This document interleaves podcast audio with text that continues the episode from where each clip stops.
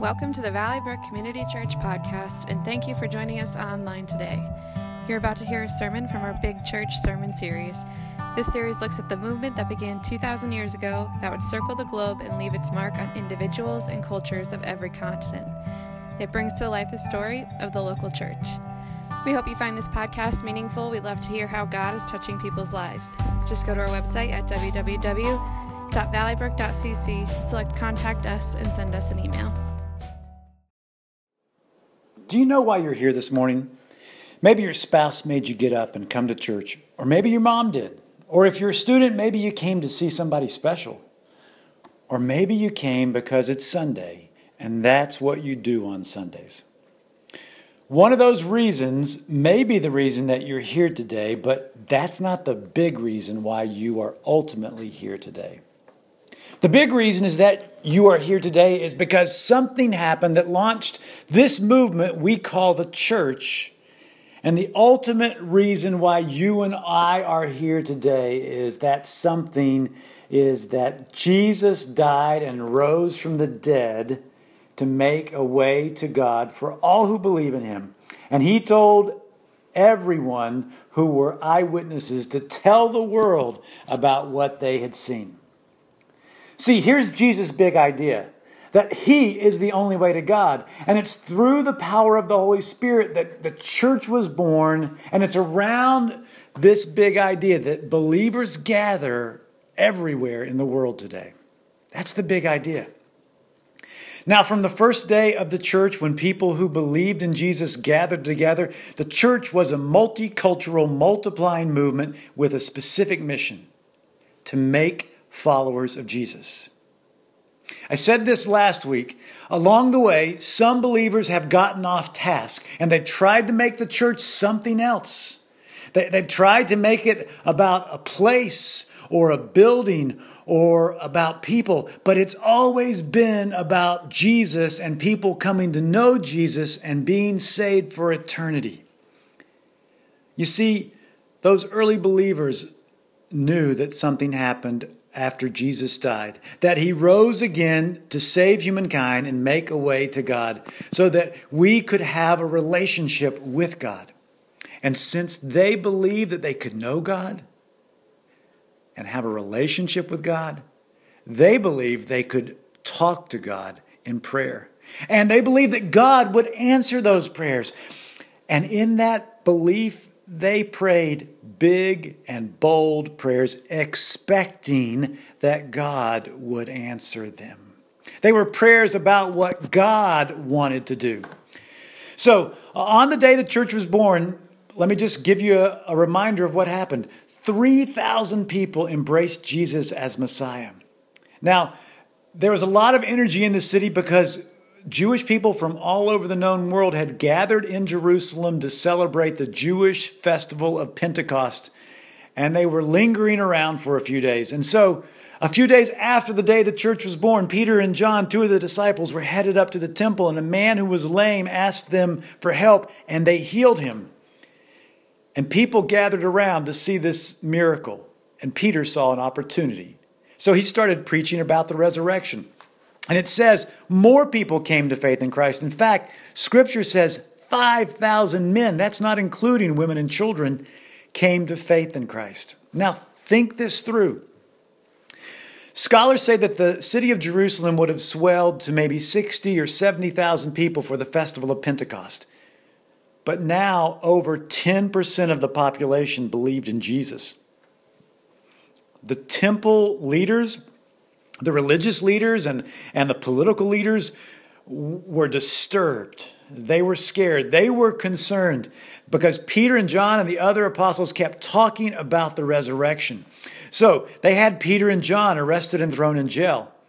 And the next day, they came to interview them, and Peter again started preaching about the resurrection. And he finished his words by saying this Salvation is found in no one else. For there is no other name under heaven given to humankind by which we must be saved.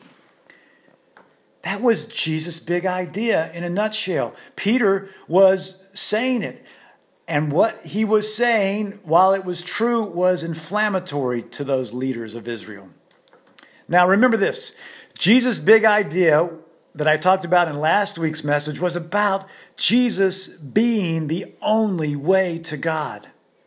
And this statement that, that, that Peter puts in his own words that salvation is found in no one else, that there's no other name under heaven by which we may be saved, that was big and bold and it was radical. Now, I think we all understand it was big and bold. Jesus made big and bold statements about himself all the time. He's the Son of God, he can do that about himself. But it was also narrow. And you may think it's narrow. But again, this is Jesus saying, listen, nobody comes to the Father, nobody comes to God unless they come through me. And today, with that big idea, followers of Jesus are gathered all around the world to worship the fact that He is the way, the truth, and the life, and no one comes to the Father except through Him. Now, what happens next in the book of Acts leads to some big prayers. Let me read what Luke wrote in Acts chapter 4. It says, when the leaders of Jerusalem saw the courage of Peter and John and realized that they were unschooled, ordinary men, they were astonished and they took note that these men had been with Jesus. And so they saw the man who was healed standing before them, and there was nothing they can say. And they called in Peter and John, and they commanded them not to speak or teach at all in the name of Jesus. It was because of public pressure that these authorities didn't punish Peter and John, but they did threaten them and they warned them, sort of a slap on the wrist. They warned them not to share the message anymore. Now, Peter and John rushed back to their core group, but while they were away, the core group was quite anxious. I mean, remember, Jesus was crucified, so they thought that Peter and John may be crucified also. But when they came back, they were excited to see them. And what they, when they heard what Peter and John had to say, they were even more excited. And they began to pray. And Luke records the essence of their prayer later in Acts chapter 4. Let me read it to you. They raised their voices together in prayer to God, saying, Sovereign Lord, you made the heavens and the earth and the sea and everything in them. You spoke by the Holy Spirit through the mouth of your servant, our father David.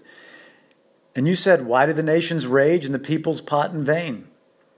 And the kings of the earth rise up, and the rulers band together against the Lord and against his anointed one.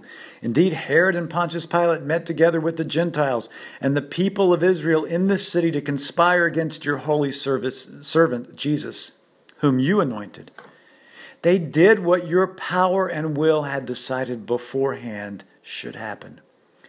Now, Lord, consider their threats and enable your servants to speak your word with great boldness. Stretch out your hand to heal and perform signs and wonders through the name of your Holy Spirit, Jesus. Wow, that was a big, bold, brave prayer. In fact, it was life changing after experiencing that kind of persecution. This prayer was centered on sharing Jesus' big idea and helping people come to faith in Jesus. You ever think about your own prayers? Do you pray big, bold prayers like that? Most of us pray safe prayers. We pray for our families and for our safety and for sick people. That's what most of our prayers are about. You, you, know, I can only imagine what God thinks when we get together and we pray only for situations and for safety and for sickness. God's probably saying, Really, folks? Is that as big and as bold as you can get? I think we dishonor who God is when we pray wimpy, faithless prayers that oftentimes God doesn't even have to involve himself in. We dishonor God when we pray for temporary earthly things that aren't going to last, rather than praying for eternal things that will last forever. Look at what those believers prayed for. They prayed for boldness so they could honor God as his witnesses, regardless of persecution. They prayed that God would help them go back out there and tell other people that salvation is found only through faith in Jesus Christ. Now, they did pray for people to be healed, and they prayed that they'd be able to do miraculous signs and wonders, but it wasn't for their personal benefit. It was so people would see this and be drawn to them and hear the message of salvation about Jesus Christ and be saved. Think this through. These Christ followers had been persecuted. And in response to their persecution, they, that could negatively affect their livelihoods and reputations and even their lives, they prayed not for protection, not for the persecution to go away. They prayed for boldness. Isn't it strange that you and I live in one of the safest, most free countries in the world, and most of us live in some of the safest neighborhoods in this world, in this country, and our prayers still seem to center around our situations and our safety and our sicknesses.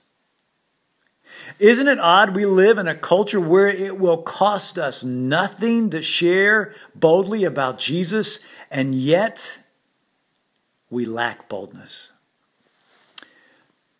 There was a time when followers of Jesus were fueled by the conviction that everybody spends eternity somewhere.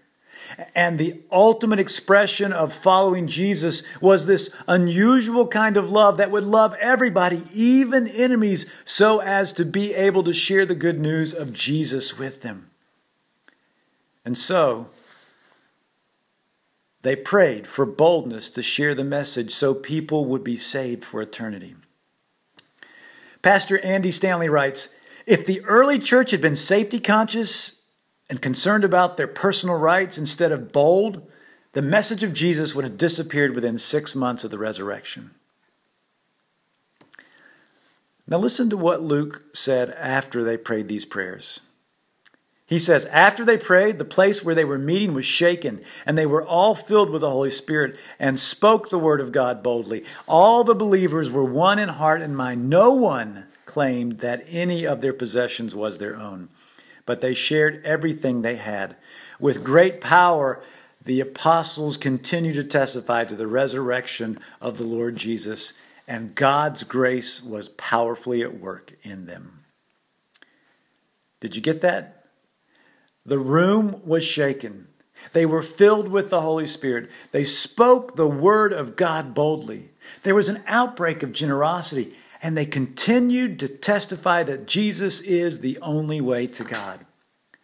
And they did that all because they prayed big, bold prayers, expecting God to answer them, and they moved forward in faith, expecting great things. The great pastor of the 18th of the 18th century, Charles Spurgeon, grew one of the largest churches in history with over 10,000 weekly attenders in downtown London. Now, this was before the megachurch movement of the 1990s. During his pastorate, an American pastor traveled all the way across the Atlantic Ocean to learn his secret. Spurgeon told the pastor, There's no secret. But if he had to identify one thing, it would be what happens in the basement of the church every week. And he walked down to the basement with that pastor and he showed them 300 people on their faces praying as the service went on upstairs. It's said that Spurgeon rarely preached without hundreds of people on their faces asking God to send the Holy Spirit. Now, I'm going to read you a quote from Spurgeon about the importance of praying big, bold, expectant prayers. This is what he wrote. He said, The prayer meeting is an institution which ought to be very precious to us and to be cherished very much by us as a church, for to it we owe everything. When our comparatively little chapel was all but empty, was it not a well known fact that the prayer meeting was always full? And when the church increased and the place was scarcely large enough, it was the prayer meeting that did it all. And when they needed a bigger hall, we prayed for one. And indeed, we entered into a larger hall. What cries and tears went up to heaven for our success. And so it has been ever since. It is the spirit of prayer. It is in the spirit of prayer that our strength lies. And if we lose this, The locks will be shorn from the head of Samson, and the church of God will become weak as water. Did you get that? He said we owe everything to prayer. There's no secret to the Holy Spirit's power. It's a promise God holds out to all who seek it through persistent prayer. Let's talk about what happened because of these big and bold prayers. Big and bold things happened. Pastor Andy Stanley has said something to this effect, and I paraphrase it How a church prays indicates whether it has strayed from Jesus' big idea. Let me say that again. How a church prays indicates whether it has strayed from Jesus' big idea. See, how you and I pray indicates whether we believe in a big God who calls the church to do big things that we're supposed to ask for boldly. And what's the biggest thing he calls us to ask for boldly? He calls us to persistently pray for the salvation of men and women that we know and all over the world. Now, what I'm about to say may step on some toes, so let me just apologize up front. A lot of our prayers are all about us.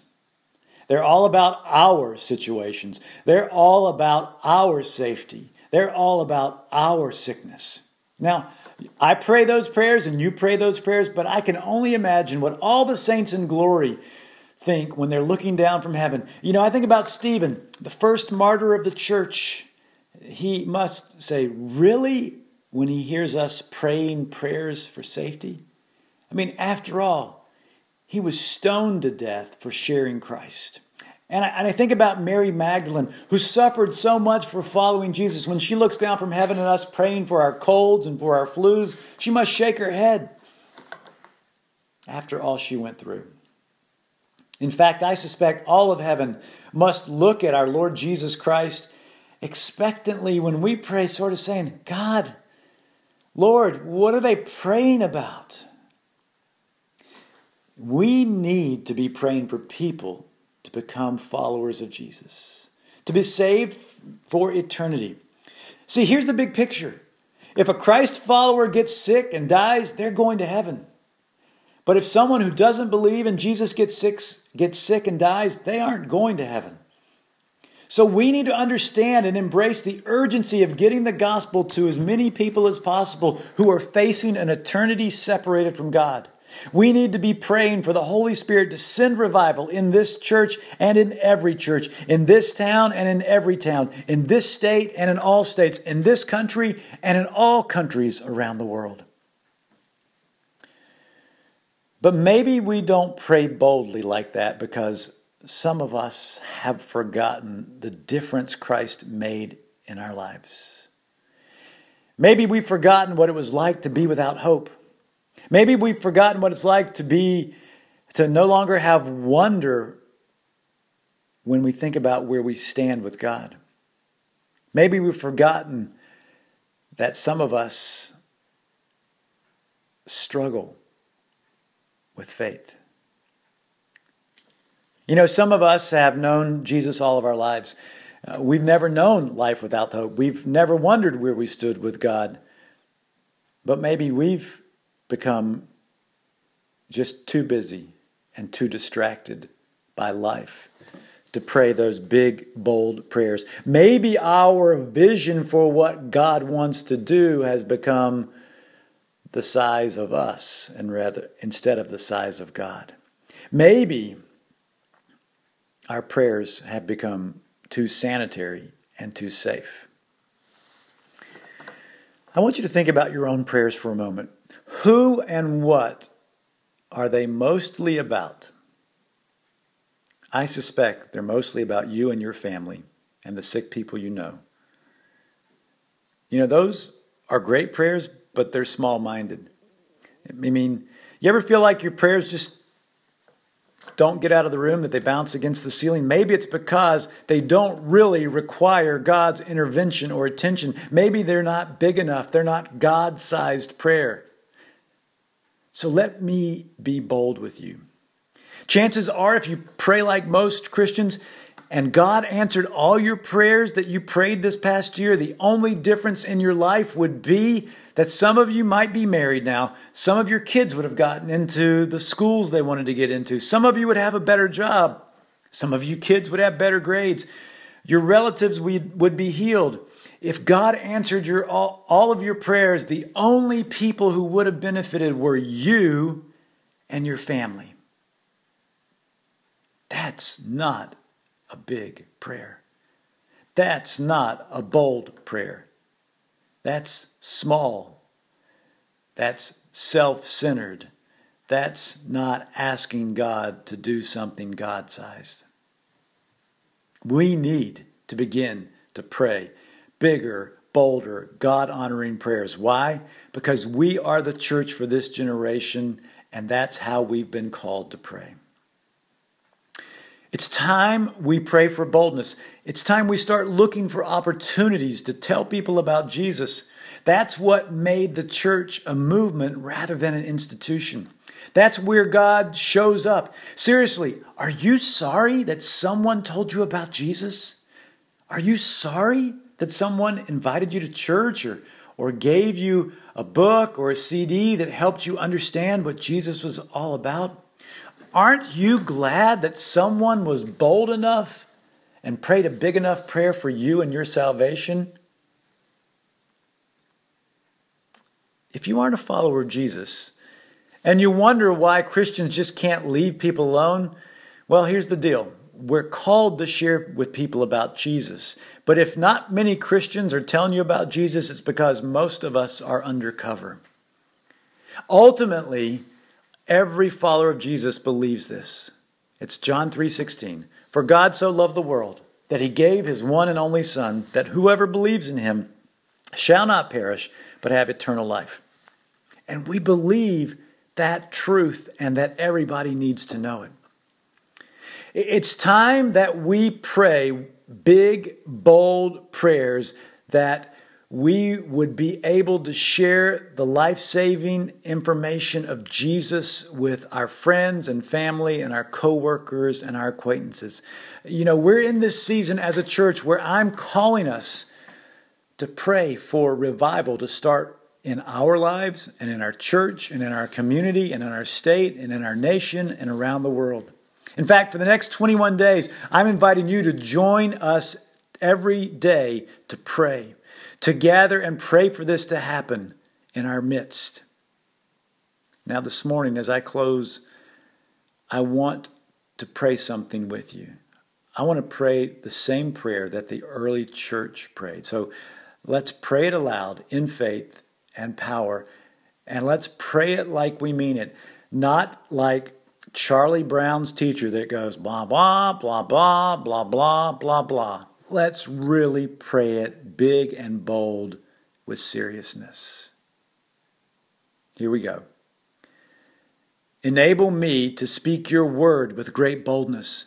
Stretch out your hand to heal and perform signs and wonders through the name of Jesus. Amen. Thank you for listening to our podcast. It is our sincere hope that it has blessed you. For more information, visit our website at www.valleybrook.cc.